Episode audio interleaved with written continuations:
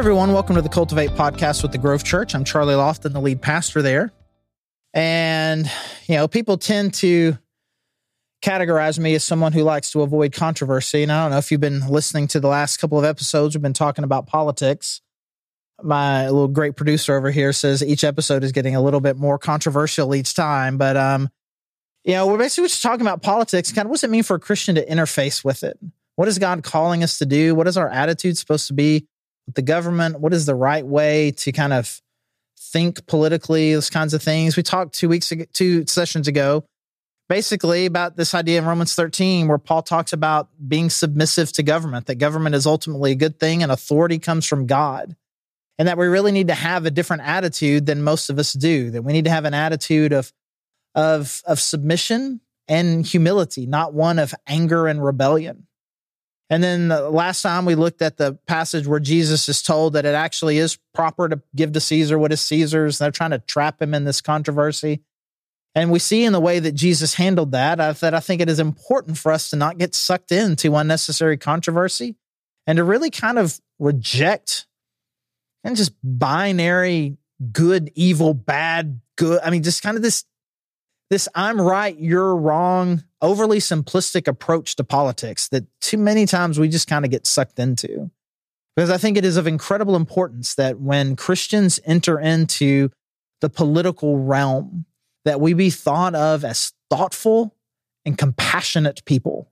And not just compassionate on the position that we take on the issue, but compassionate in the way that we interact and talk with other people.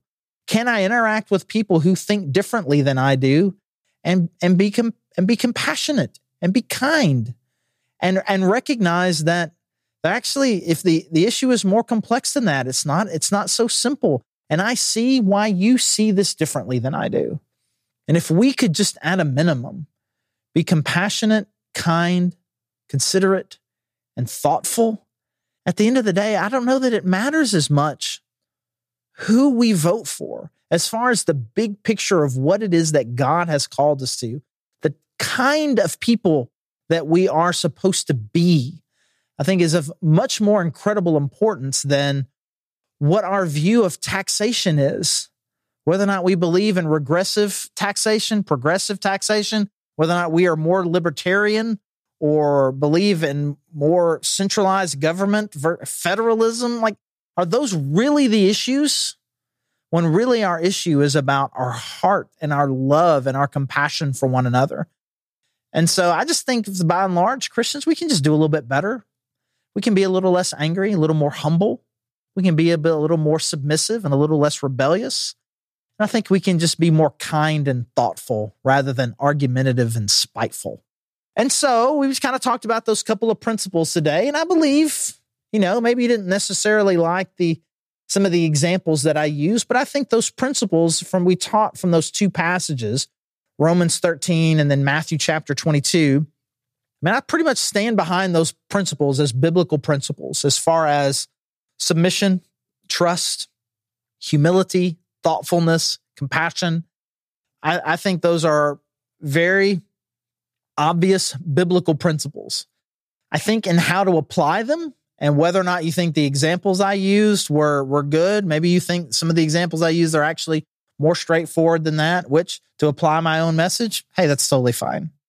But I think I I I hope that we can all agree that we could just use a little bit more, actually a lot a bit more kindness and compassion and thoughtfulness in our political arena. And I believe that God's people should be the ones who are bringing that the best. And so what we're going to do for now is we're going to we're going to move from teaching on what I think are some very clear teachings of scripture and looking at passages.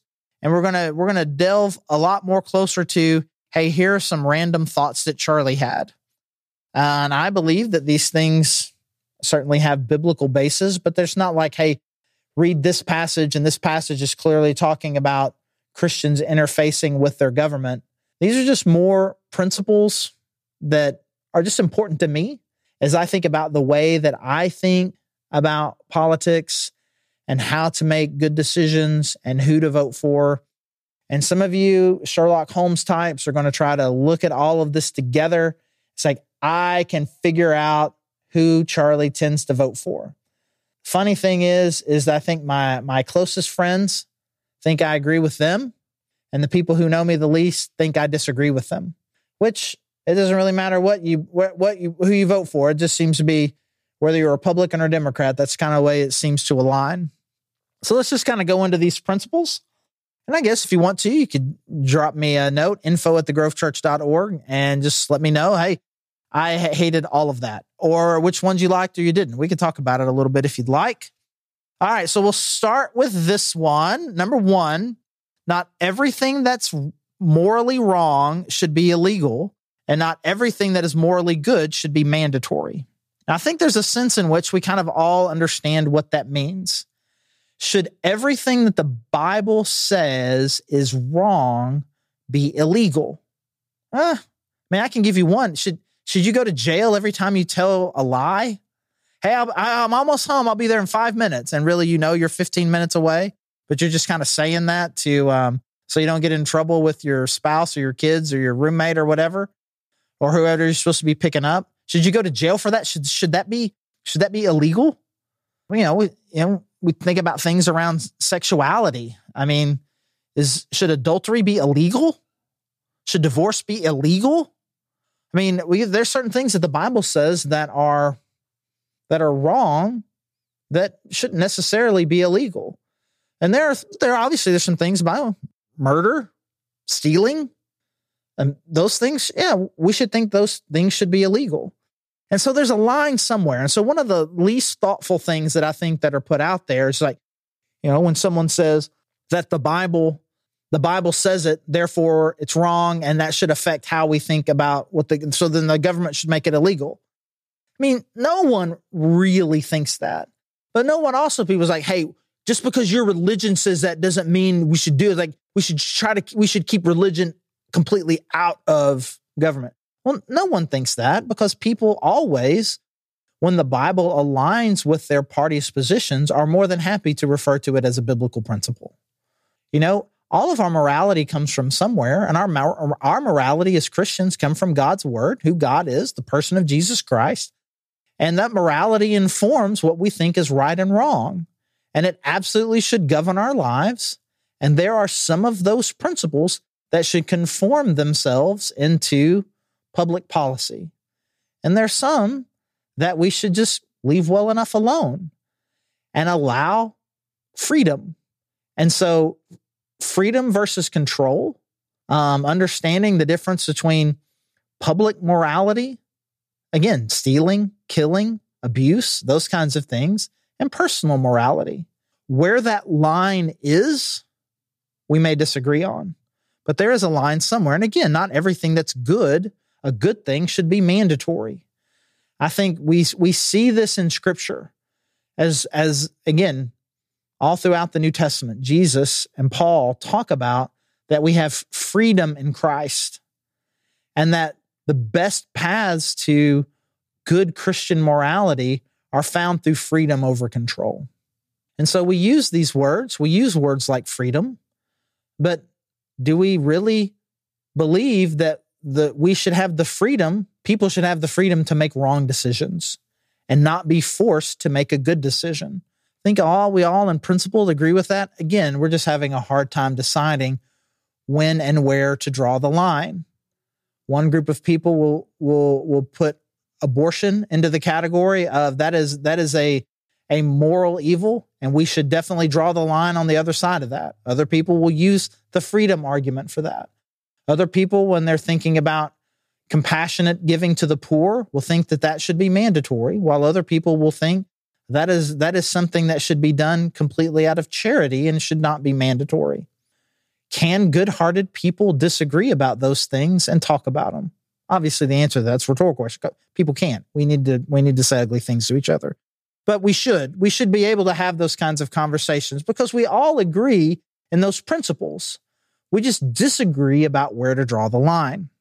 Here's the second one that I think is important for me. It kind of governs the way that I think about public policy is that we should be an advocate for those who can't advocate for themselves. We should be a compassionate outlet for people who cannot speak for themselves. So, again, depending on who you are, I think we all agree adults should be advocates for kids. We should be advocates for people who have been historically disenfranchised. We should be advocates for people who just, for whatever reason, do not feel like they have a voice.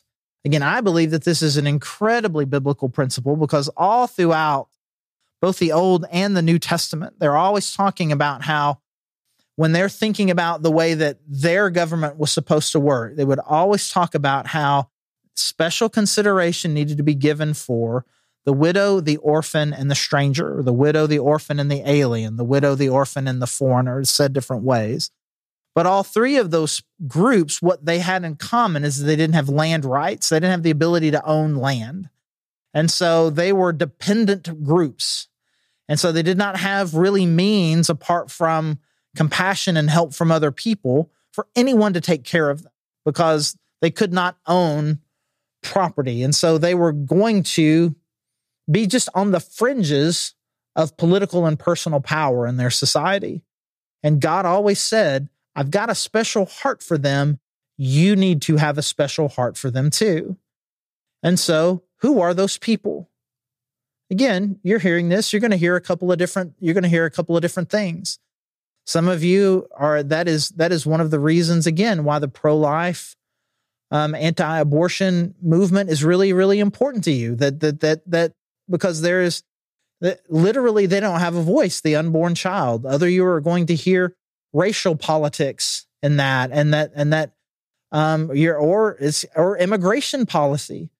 You know the the the immigrant who cannot vote um has no political voice or power and we need to speak for them. Poor people and races that have been historically been disenfranchised or hurt they may theoretically be able to vote but because of their minority status or because of a lack of wealth or institutional power, they don't have a strong voice. We should advocate for them. But I think we can all agree in this principle because it is something that is of incredible importance to God that we be advocates for those who do who cannot advocate for themselves. All right, how much we're getting more or less controversial here as I go through my list? This one, this this is the closest you're going to get to some of my political opinions. I am personally, and um, just throw this out here, I've historically not given you many of my political opinions. This is one I've always been willing to throw out there, which is this is that I advocate for what I call the full pro-life position, which means for me that I am um I don't like abortion, I don't like the death penalty, and I don't like war. I don't like those things. All of those things result in death. And I am I'm I'm against that. I'm an advocate for life. And so you had you thought you had me there for a hot second, and I put all those three things together and I say to you, I think that we as Christians should be advocates for life and we should be against things that lead to death.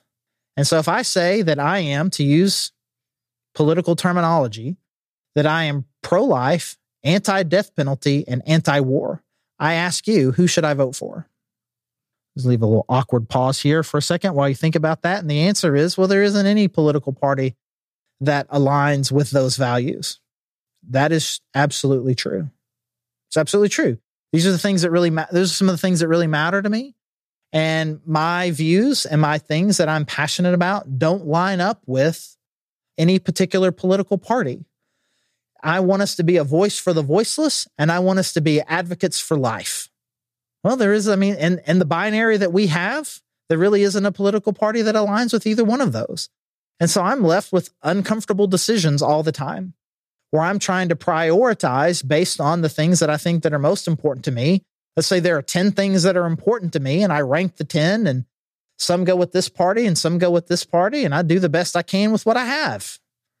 And I don't therefore say because I voted for this person that, that I'm going to defend them to the death and they're clearly right about everything. I know because just, you know the way our system has worked, there really isn't anybody who completely aligns with my values. And I don't think there's a party that aligns with God's values. We have parties who align with God's ideals sometimes in some issues and not in other issues. And so we do the best we can. Number four, I don't know if I can make this one sound biblical or moral at all. I just this is kind of who I am. Results matter to me more than words. You can say that you advocate for something all you want. I I, I want to bring the cost of health care down. And so therefore vote for me and vote for this policy. The question really would be, does voting for you and voting for that policy actually do the thing that you say that it's going to do? And this is the thing I hate. This is good. Just get a little ranty here and Isaac maybe just can start get sweating over here and get nervous. Man, the way that they kind of name these bills, they just come up with a name for them. And the most recent one, the Inflation Reduction Act, that's not that was not what that that's not what that bill was. I mean, I'm not saying it was a good bill or a bad bill. I'm just saying that's not what that was. But you just give it a name. You give it a name. Hey, and and there and and really it was more of a I mean, it was a it was a healthcare bill and it was a it was a climate bill but you give it you give it you give it a different name. So it makes it makes it makes it feel better or sound better. And then you come back around people who voted against it it's like you voted against the inflation reduction act. No i voted against this particular bill for these particular reasons. And this is not that's just the most recent example. I apologize democrats you may feel particularly called out. We'll just wait for the next one. Another one will come around next time there's a republican president or republican this is what we do. I mean it's just like the i i love babies and ice cream act and really all it does is cut taxes. I mean, it's just like, what, what are we even doing? And so it's not what someone says, and it's not that the intent of a policy. The intent of this policy is to bring, to help people out of po- poverty. Does it? You know, this is make you know to to allow people to have more access to health care. Okay, did it? And so to to me, it's a, it's a question of what kind of effect does it have? And I'll go one better. And I saying I think it's important to think about what second level effects are. What are the second level effects of that policy? It's just like if we, you know, people, you know, there's a there's a circular there's an argument that just kind of has been going around my whole life where people talk about the minimum wage. Well, if you if you raise the minimum wage, then prices are going to go up. You know, and so it's not just raising the minimum wage might be a good thing but it also has a second level effect of making things more expensive. Or does it? We need to understand the answer to that. But every everything has a second level effect. We should cut people's student loans. That seems like a good thing. It's a kind thing to people. Will it have a second level effect? Will it, in fact, make education more expensive moving forward? Hmm, let's just see. But are there any people asking those sorts of questions? Will this thing do the thing that we say it's going to do? And will it have a second level effect of some kind? And finally, number five, this is an old debate from the 90s that I still think is true today, which is the character of the person you're voting for does matter. It just does. And this used to, this is a hot debate back in the 90s when it was original George Bush versus Bill Clinton because we decided that Bill Clinton had bad character and original George Bush had good character, and character mattered. Because Slick Willie was just a blah blah blah blah blah. We just and that's kind of what we decided. But somewhere over the last thirty ish years, it's just gotten to the point to where I, I don't know that anybody agrees with that anymore. I'm not looking for somebody who's got good character. I'm looking for somebody who is as angry as I am, who is as snarky as I am, and someone who's going to fight for the things that we believe in. Man, how do you know if somebody's going to really fight for the things that you believe in if they don't have great character, if they're not the kind of person that you can trust? If it can be said, and again, I honestly think I'm hitting everybody with this one. I think they'll make a good president, but I wouldn't trust them with my daughter. If you're saying that, man, I think you just need to reevaluate. I just think there's some just things we need to reevaluate. And again, you may you you may feel stuck in a binary choice, and you don't feel like you've got a good choice. Maybe you don't feel like there's anybody that you can vote for that you would trust to watch your kids. Okay, fine. You do the best that you can, and and and and vote for the the the, the lesser or the better. You know, vote. You know, the lesser of two evils or the better of the two. But again, the binary thinking that we're talking about, you know, just because I voted for them doesn't make them some sort of hero. Because honestly, character matters.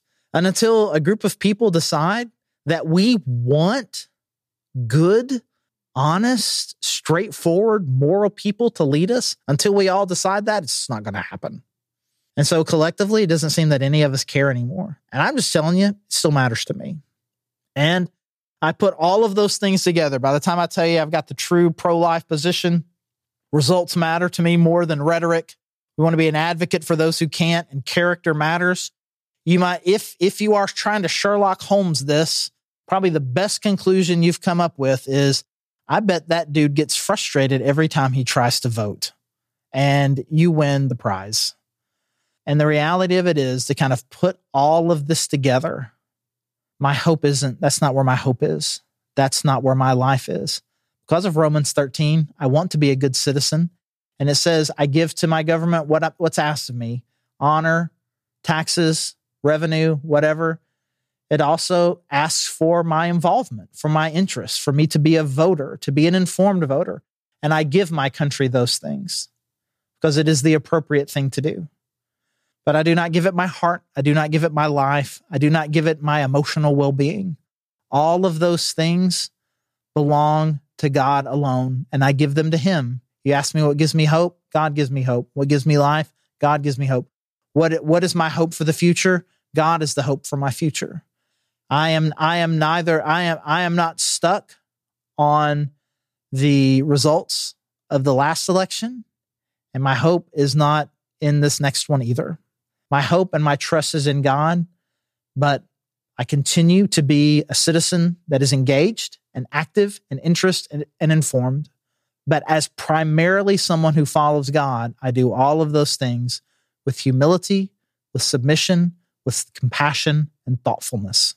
And my hope would be is that as you interact with some of this and you like some of it and some of it that you didn't, at a minimum, we can move collectively together as God's people towards just being a lot more compassionate and godly and thoughtful in the way that we think and especially in the way that we interact with people about politics.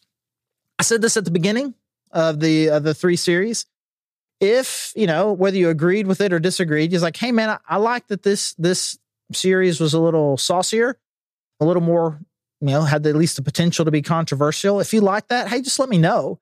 If enough people do, I mean, I'm not, I'm not afraid to talk like this. We don't do it much of it on Sunday morning because in Sunday morning, there's gonna be a lot of new people there. Things, you know, people don't know me as well. You're more likely to be misunderstood in those contexts. So you just need to be a little more careful in the things that you talk about. But it's not that I'm nervous about talking about them. I just want to think talk about them in a thoughtful way, in a way that I'm least likely to be misunderstood. So if you're interested in that, just shoot me a note, uh, info at thegrovechurch.org, or if you know me, you can just come up to me and tell me that you liked it. Actually, what we talk about actually really does get, you know, the needle does get moved by when people come and comment on one particular series over another. So if you enjoyed it or you didn't enjoy it, just let me know. And um, that can kind of inform where we go from here. But again, thank you so much for joining us and joining us for this entire series. And if you're local, we'd love to see you at the Grove Church. You check us out, our website, grovechurch.org slash connect. Get all the details and info that you need about our services. We'd love to see you. If you're not, you can still go to that same website, find out about our streaming. Either way, just let us know you've been listening. Any way that we can help or serve you, we'd love to know. And again, thank you so much for joining us.